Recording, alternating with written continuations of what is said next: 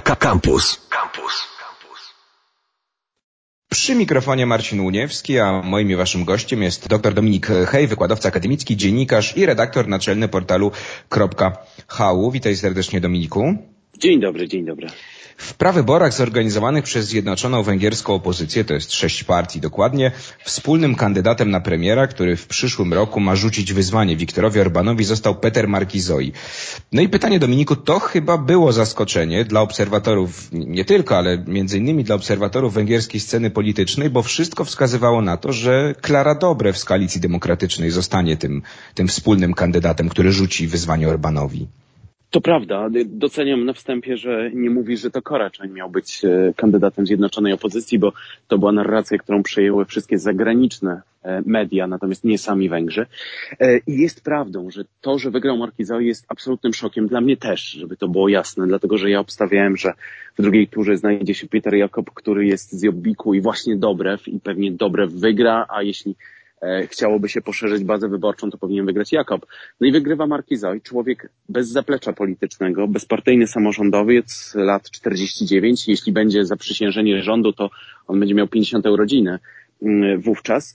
E, no i też człowiek, który zyskał niezwykłą popularność, a także poparły go partie e, o których poparcie też bym się w życiu nie spodziewał, czyli na przykład Węgierska Partia Socjalistyczna, która nawoływała do głosowania na Markizoja, a nie na Dobrew.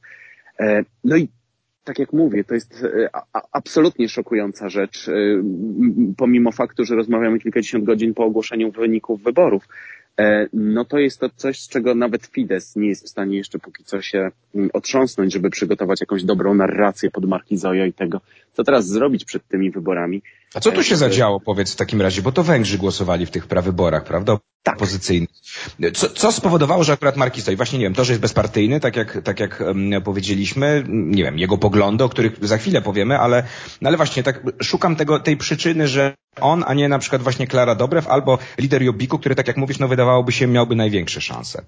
Wydawało się właśnie, że, że Jakob wejdzie do, do drugiej tury, on nawet do drugiej tury nie wszedł.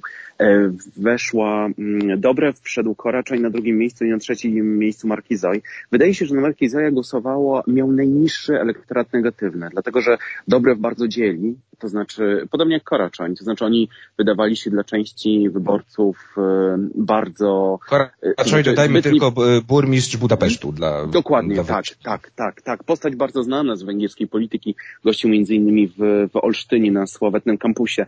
Natomiast e, Markizaj był wybierany, e, on nie wygrywał w okręgach, on po prostu był wskazywany na przykład jako drugi albo jako trzeci. W związku z tym tych głosów mu się uzbierało. No i okazało się, że on przeszedł do drugiej tury i coś, co było o tyle interesujące, że ja pisałem sobie w jednej z notatek, że mm, jeżeli Koraczeń będzie chciał odpowiedzialnie podejść do, do kwestii e, kandydata na wybory, powinien się wycofać e, i zostawić pierwszeństwo Markizejowi. I to było o tyle ciekawe, że Nazajutrz niemal po, po tej pierwszej turze, w której udział jako ciekawostka, dodajmy, wzięło 630 tysięcy ludzi, więc absolutnie niesamowicie wysoka liczba, jak na to, że się nie spodziewano, że będzie aż tyle, bo liczono, że między 550 a 650. Doszło do spotkania Markiza i Koraczonia, po którym Koraczoń powiedział, że się nie wycofuje. Potem ukazał się sondaż Medianu, z którego wynikało, że Markizaj wygrywa z Koraczoniem. Natomiast Koraczoń bardzo ostro zareagował, że nie będzie rezygnował na mocy e, sondażu, który przeprowadzono na grupie 500 osób, po czym nagle partia Momentum stwierdziła, że udziela poparcia Markizajowi. No i to jest nazajutrz Koraczoń zwołuje konferencję prasową, w czasie której mówi, że on się wycofuje z ubiegania się o, o, o tę funkcję jakby kandydata na premiera Zjednoczonej Opozycji i że prosi, aby poprzeć Markizoja. No i w drugiej turze doszło do zderzenia tego absolutnie liberalnego e, spojrzenia Klary Dobrew, żony Ferenca Dziurczania, lidera Koalicji Demokratycznej, byłego premiera, z Markizojem, e, konserwatystą, e, który ma siódemkę dzieci, co nie pozostaje bez znaczenia na spór z Wiktorem Orbanem. No i tak się nam poskładało, że absolutnie zdominował Markizoj. To nie jest troszkę głosów, to jest przepaść. On dostał 90 tysięcy głosów więcej niż Klara Dobrew. E, czego naprawdę się nikt nie spodziewał, że to aż tak będzie rozbite. No i okazało się, że, że to jednak on ma poprowadzić, ale czy poprowadzi, to już, to już będzie następne pytanie, czy to się faktycznie uda. To powiedzmy jeszcze słów kilka, kim jest e, Peter Markizoj, bo o nim Węgrzy słyszeli w 2018 roku, tak. tak. szerzej, kiedy został burmistrzem niewielkiego miasteczka. Wybaczcie słuchacze drodzy, nie wypowiem jego nazwy, Dominik pewnie to powie, bo jest bardzo długa, a węgierski... O, to, dokładnie tak. Miasto, no właśnie... E, miasto targowe na Bobrowym Polu, dosłownie tłumacząc na, na polski. Co my jeszcze o nim wiemy? Bo tak, studiował w Stanach i Kanadzie, jeśli dobrze tak. pamiętam. Tak, Katolik, on, on o tym mówi. Ojciec powiedziałeś, siedmiorga dzieci, najstarszy ma 25 lat, najmłodsze tak. 12. Tak. No właśnie, bezpartyjny. Powiedzmy jeszcze kilka słów, no być może o, o, o człowieku, który, tak jak powiedzieliśmy, no stanie naprzeciwko Wiktora Orbana. On założył w listopadzie 2018 roku taki e, ruch, który się nazywa e, Węgry Wszystkich. E, tak byśmy mogli próbować to, e, to przetłumaczyć. I jakby szersza opinia publiczna usłyszała o nim z jednej strony w lutym 2018 roku, czyli półtora miesiąca przed wyborami parlamentarnymi, kiedy w wyborach uzupełniających na burmistrza właśnie Chodymezowa Szarhej został wystawiony przez wszystkie partie opozycyjne razem, co było dużym zaskoczeniem. No i pokonał, uzyskują 57% głosów kandydata Fidesu. No ale moglibyśmy przyjąć, dobra, maleńka mieścinka, E, to nie będzie miało żadnych szans, żeby się przebić. Natomiast w listopadzie, grudniu 2018 roku, być może e, pamiętacie, wybuchły na Węgrzech duże protesty. Myśmy wtedy też rozmawiali o tym, e, przeciwko ustawie, zmianie ustawy mm, kodeksu pracy, która na, narzucała konieczność pracowania prawie miesiąc więcej za darmo, takiego elastycznego trybu pracy. Markizaj przyjeżdżał na te spotkania, głównie do Budapesztu, kiedy cała opozycja stała już pod jednym szyldem, gdzie na jednym wie, co pojawiły się i flagi Koalicji Demokratycznej i Obbiku, co było z dużym uproszczeniem, mniej więcej jakby były flagi Razem i Konfederacji e, wspólnie i wspólnie ci politycy ze sobą rozmawiali i dyskutowali na temat przyszłości. E, I Markizaj przyjeżdżał jako właśnie ktoś, ktoś spoza tego e, politycznego establishmentu. On nie ma żadnego zaplecza politycznego. E, nigdy w polityce, polityką dłużej się nie zajmował. Wrócił z pracy w Stanach i w Kanadzie, żeby założyć rodzinę, jak to jest samo napisane w Chodomeze Hej właśnie. No i zdecydował się na posiadanie tak dużej liczby dzieci. I on bardzo podkreśla ten aspekt związany ze swoją brakiem przynależności do opozycji, co z kolei jest jego dużą siłą, dlatego że pamiętajmy, że E, opozycja musi wygrać, e, żeby wygrać wybory, musi zdobyć po pierwsze 101 mandatów w parlamencie, który liczy 100 nawet, 199 e, miejsc, ale jeżeli chce naprawdę zmienić Węgry, no to musi zacząć wygrywać w okręgach jednomandatowych, w których zawsze wygrywał Fidesz, czyli trzeba prze zaprosić e, do wzięcia udziału w wyborach nie tylko zwolenników opozycji, bo tego to jakby jest naturalne, natomiast też część elektoratu Fidesu. I tutaj się zatrzymajmy, Dominiku, bo to o tych szansach właśnie Marki Zoja w walce z Orbanem powiemy za chwilkę w drugiej części Róży Wiatrów. Do tematu wracamy. A moim i waszym gościem jest e, dr Dominik Hej, wykładowca akademicki, dziennikarz i redaktor naczelny portalu .hu, a my rozmawiamy o e, wspólnym kandydacie e, opozycji węgierskiej, Zjednoczonej Opozycji Węgierskiej. W prawyborach został nim Peter Marki Zoj, kandydat bezpartyjny, burmistrz niewielkiego miasteczka. No teraz ma poprowadzić opozycję, ma stanąć naprzeciwko Wiktorowi Orbanowi w przyszłym roku. Peter Markizoj obiecał łagodnie Chodzić podziały w społeczeństwie, zwalczać korupcję, zapewnić równy dostęp wszystkich ugrupowań do mediów, czego teraz oczywiście na Węgrzech nie ma. Brzmi to bardzo ładnie, ale chciałem Cię zapytać, Dominiku, jakie on ma poglądy? Jak na przykład patrzy na relacje z Brukselą, no bo te za czasów Wiktora Orbana są bardzo złe.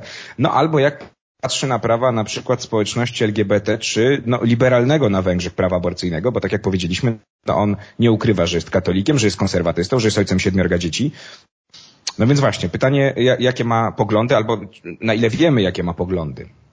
O tym, jakie mamy poglądy, jakie miałby poglądy programowe, wiemy niewiele, dlatego że tak naprawdę to nie on ułoży program, tylko ma być to porozumienie absolutnie wszystkich ugrupowań politycznych. E, I to ma być program, który będzie przedstawiony tak naprawdę być może w najbliższym czasie. To znaczy, ja obstawiam, że my się dowiemy, czego chce tak naprawdę opozycja wtedy, kiedy wygra wybory. To znaczy, chodzi o to, żeby Fidesz po części nie mógł się ewentualnie przygotować na jakieś utrudnienia możliwości wdrożenia tego programu. Natomiast pytanie o aborcję albo prawa mniejszości seksualnych jest zasadne, dlatego że pamiętajmy, że jeśli mówimy, że Węgry są państwem chrześcijańskim, Viktor Orban jest protestantem, jest inny doktryna kościoła protestanckiego niż rzymskokatolickiego w tych kwestiach, natomiast Mark tutaj mówi, że nie zamierza niczego zmieniać, aczkolwiek faktem jest, że dla części wyborców może być jakaś obawa dotycząca E, nie tyle zbliżenia Kościoła katolickiego z e, państwem, dlatego że i rola Kościoła katolickiego na Węgrzech jest zupełnie inna niż, niż na przykład w Polsce. Na przykład natomiast e, istotny element, który my wiemy, czego on chce, to jest rozliczenia Fidesu z rządów 2010-2022, żeby wykorzystać w tym celu na przykład prokuratora europejską, tak, to, która została powołana. Z drugiej strony, żeby wprowadzić walutę euro, czego w ogóle zwolennikami są Węgrzy, bo 60% według Eurostatu e, tego euro chce. No i ostatniej kwestii, to znaczy zbudowania nowego systemu konstytucyjnego na Węgrzech. Co ciekawe, no raczej e, szanse na to, żeby mm, e, opozycja zdobyła 133 mandaty, czyli uzyskała większość konstytucyjną są żadne. No ale Markizoi podobno razem z całą opozycją mają pomysł na to, w jaki sposób prawnie to tak uregulować, żeby większością zwykłą można było uchwalić na Węgrzech konstytucję. Nie chwalą się tym w jaki sposób. To budzi pewne zdumienie e, prawników, politologów, bez względu na ich, e, nazwijmy to, sympatie polityczne. Natomiast to są trzy główne postulaty, e, o których wiemy. Natomiast reszta najprawdopodobniej będzie kształtowała się w trakcie czy to rywalizacji politycznej, czy już po tym, kiedy te wyniki wyborów poznamy, czy to w kwietniu, czy maju przyszłego roku. A jak relacje z Brukselą, powiedz mi? Rozumiem, że kurs bardziej proeuropejski. Zdecydowanie. Niż... Zdecydowanie pro, proeuropejski i proamerykański. To znaczy ma być zdecydowane zwiększenie roli Unii Europejskiej oraz NATO. To jest w ogóle wspólny postulat całej opozycji. Dlatego, że tak jak e, mówię, gdybyśmy tak naprawdę mieli się przyjrzeć, jaki programowo jest ten sojusz, to jest od Jobbiku, który jest mocno prawicowy, ale jednocześnie nie tak bardzo już jak Fidesz, czy tak bardzo liberalny jak e, Koalicja Demokratyczna. W związku z tym oni e, bardziej wskazują na wspólnotowe postulaty, aniżeli indywidualne poszczególnych partii.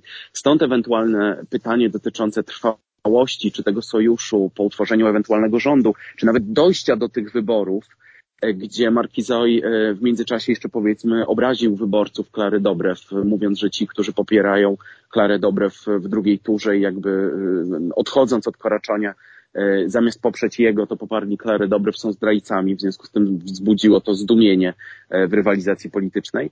Natomiast e, pytanie jest właśnie o to na przykład, czy partia Koalicja Demokratyczna Giurczania, który jest najsilniejszym ugrupowaniem w bloku opozycyjnym, uzna Markizaja tak naprawdę. Dobrew do tego wzywa, natomiast głos tutaj tak naprawdę jest tylko w rękach Jurczania. Natomiast wydaje się, że oni zdają sobie sprawę z tego, że rozbijając blok opozycji, E, szanse na jakąkolwiek zmianę e, na Węgrzech odsuną się o kolejne 4 lata, czyli do 2026 roku i że po prostu nadrzędnym celem jest to, żeby Viktor Orban w przyszłym roku e, przestał rządzić Węgrami.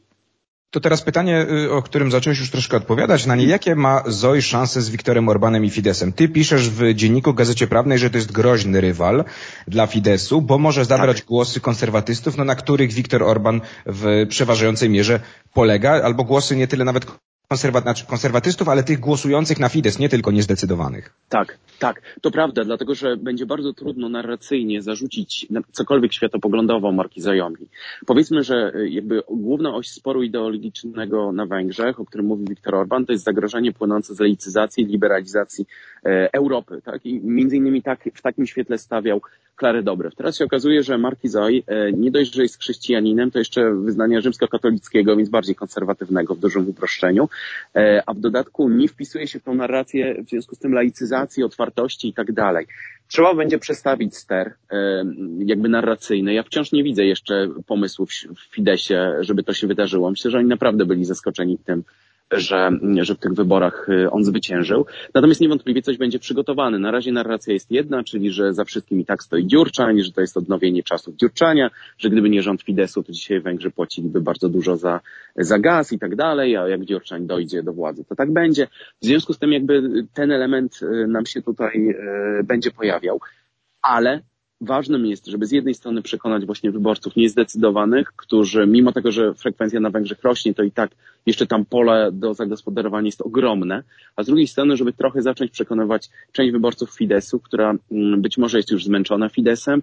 E, Gabor Tyrek, jeden z politologów, którego ja bardzo cenię, napisał nawet, że Viktor Orban w przyszłym roku będzie w bardzo trudnej sytuacji, dlatego że tworzy się coraz więcej ośrodków, nazwijmy to rządowych, w ramach Fidesu, gdzie powstają nowe funkcje liderów, że Viktor Orban już nie będzie jedynym kręgiem władzy w Fidesie, tylko tam na przykład y, minister sprawiedliwości Judith Wargo jest coraz bardziej dla niego niebezpieczna i tak dalej, i tak dalej. W związku z tym już mowa jest o tym, że Fidesu się już nie da tak długo utrzymać w ryzach jednego polityka, tak? Bo jeżeli spojrzymy, to jest to 12 lat absolutnie karkołomnej roboty, e, gdzie łączy się funkcje premiera, szefa partii, wszystkich struktur i czasem niemal prezydenta. W związku z tym to będzie dla Fidesu też bardzo trudna e, rywalizacja, a jeżeli coś się omsknie, no to będą duże problemy też dla Viktora Orbana. A my do rozmowy za chwilkę powrócimy w trzeciej części Róży Wiatrów. Przy mikrofonie Marcin Uniewski, a moim i waszym gościem cały czas jest e, dr Dominik Hej, wykładowca akademicki, dziennikarz i redaktor naczelny portalu.hu. Mm, rozmawiamy o prawyborach zorganizowanych przez Zjednoczoną Węgierską Opozycję. Niespodziewanie wygrał je kandydat bezpartyjny, burmistrz e, niewielkiego miasta, Peter Markizoj, e, konserwatysta, katolik, on sam o tym mówi, o tych, o tych wartościach to powiedzieliśmy o tym, że on może być zagrożeniem y, dla Orbana, dla Fidesu, to co jest w takim razie, co może być słabą stroną Petera Markizoja, czy właśnie brak politycznego doświadczenia i zaplecza? No on ma ruch, ale nie ma partii, a w tak. wyborach opozycji tej części parlamentarnej, no, tak jak też piszesz w dzienniku Gazecie Prawnej, w tych 106 okręgach jego ruch zdobył jeden mandat, ten jego tak, właśnie. Jego. Więc tak, właśnie, tak, pytanie, pytanie o słabe strony Petera Markizoja. Morki zaś sam e, powiedział, że e, dlatego, że wszyscy, bo pamiętajmy, że w pierwszej turze wybrano kandydatów, którzy właśnie startują w tych 106 okręgach jednomandatowych, bo też wyborcy o tym zdecydowali, a nie konwencje partyjne. I to jest o tyle ciekawe, że, mm, że było to porozumienie właśnie sześciu partii politycznych, co jest ważne. Dlaczego? Dlatego, że Marki Zai zaczął mówić o tym, że on to by frakcję stworzył. Ja właśnie pisałem o tym w przytoczonym przez ciebie artykule. Natomiast okazało się już wczoraj nawet, że on głośno powiedział, że chce mieć siódmą frakcję w parlamencie, co jest znowu o tyle ciekawe, że każdy z kandydatów, który startował w okręgu jednomandatowych, musiał podpisać deklarację, do jakiej frakcji wstąpi. Marki Zai powiedział, że wstąpi do dialogu, czyli Parbesyt, czyli partii mm, Koraczonia. Natomiast teraz stwierdził, że no, to jego frakcja to by była dla tych, którzy się nie odnaleźli w innych partiach i tak dalej. No, tak to nie działa, dlatego że już wiadomo, kto obsadzi które partie. Nie da się stworzyć frakcji, trzeba mieć pięciu posłów, więc e, Markizaj musi czterech dobrać, żeby mm, nie pozabierać tych e, posłów innym partiom. No i to jest wbrew umowie koalicyjnej. I teraz pytanie, jak mocno Markizaj będzie tę, tę sprawę, mówiąc kolokwialnie, cisnął. Brak zaplecza politycznego, czy obycia politycznego, o którym mówisz, jest to tyle zagrożeniem, że on jest strasznie porywczy. I to bardzo było widać w debatach. No już samo wystartowanie z, z terminem pod adresem wyborców Dobrew, że są e, zdrajcami E, no, było przekroczeniem wszystkich standardów, zważywszy na to, jak mocno podkreślano, że teraz będzie inna kultura polityczna i tak dalej. E, więc mówiono nawet o tym, że głosowanie na dobre to jest głosowanie na Orbana, więc tam naprawdę była rywalizacja bardzo ostra i ona się wymsknęła e, z pod kontroli w pewnym momencie. Brak jego politycznego zaplecza może być o tyle dla niego na przykład dobry, że on będzie premierem, ale nie będzie miał właściwie na nic wpływu, bo będzie miał na przykład bardzo silnych ministrów, których wystawią partie polityczne, na przykład y, wspominana cały czas y, Koalicja Demokratyczna y, czy Jobbik, czyli i będą mówić, no przepraszamy cię, no ty jesteś kandydatem na premiera, ale my mamy poparcie w okręgach jednomandatowych. I to jest pytanie, jak oni to zupełnie serio chcą wspiąć, dlatego że to jest coś, co się jeszcze na Węgrzech nie wydarzyło. Ja czekam teraz na, na spotkanie takie otwarte o którym byśmy coś się dowiedzieli, e, Markizoja z całą opozycją, e, żeby podali jakiś komunikat. 23 e, października jest Święto Narodowe Węgier z okazji tym razem, szybko licząc, 55. rocznicy, tak? 65. przepraszam, powstania węgierskiego 1956 roku. Dużo będzie wieców politycznych, ale między tymi wiecami będzie takie, nazwijmy to, zaprzysiężenie tych wszystkich posłów, kandydatów na posłów Zjednoczonej Opozycji, a także właśnie nominacji Markizoja na kandydata opozycji na premiera. Być może wtedy dowiemy się trochę więcej, ale to jest tak, że wydaje się, że nikt z tego bloku opozycji nie przewidział, że wygra ktoś spoza establishmentu, kto nie ma właśnie tego zaplecza. E, no i właśnie pytanie, jak to będzie wpływało na aspiracje. I mówiąc wprost, ja nie potrafię na to pytanie na razie odpowiedzieć. Jest właśnie chciałem Cię dopytać, Dominiku, ostatnie, ostatnia minuta e, nam została. Rozumiem, że cały ten projekt opozycji węgierskiej i teraz to, że wybrano e, Petera Markizoja, tak jak mówisz, na kogoś spoza tak. tego partyjnego establishmentu, to to wszystko może się wywrócić, rozumiem, o czyjeś ambicje, chociażby mm, no właśnie jednego z liderów, który powie, że on jednak nie uznaje Markizoja. Nie chciałbym, bo to jest dość fatalistyczna wizja, natomiast e, prawdą jest, że e, to są sojusze, e, on jest na poważnym poziomie, natomiast wszystko faktycznie od tego, jak do tych wyborów paradoksalnie to jest pół roku, to jeszcze jest sporo czasu. No właśnie, tak. I właśnie pytanie jest o to, jakie te relacje będą. One powinny być jak najlepsze ze schowaniem ambicji do kieszeni. Koraczeń już to pokazał, że to można zrobić. Więc sam jestem bardzo ciekaw najbliższych tygodni. Mam nadzieję, że jeszcze do tego tematu kiedyś wrócimy, kiedy będziemy wiedzieć trochę więcej właśnie o tym, jak to się nam poukłada i czy ta koalicja faktycznie przetrwa. No, powinna dla węgierskiej polityki przetrwać. Dr Dominik Hej, wykładowca akademicki, dziennikarz i redaktor naczelny portalu .hu był moim i waszym gościem. Bardzo dziękuję Dominiku za rozmowę. Bardzo dziękuję uprzejmie. To Baruże Wiatrów, ja się nazywam Marcin Uniewski, a my się słyszymy oczywiście w środę za tydzień. Campus. Campus.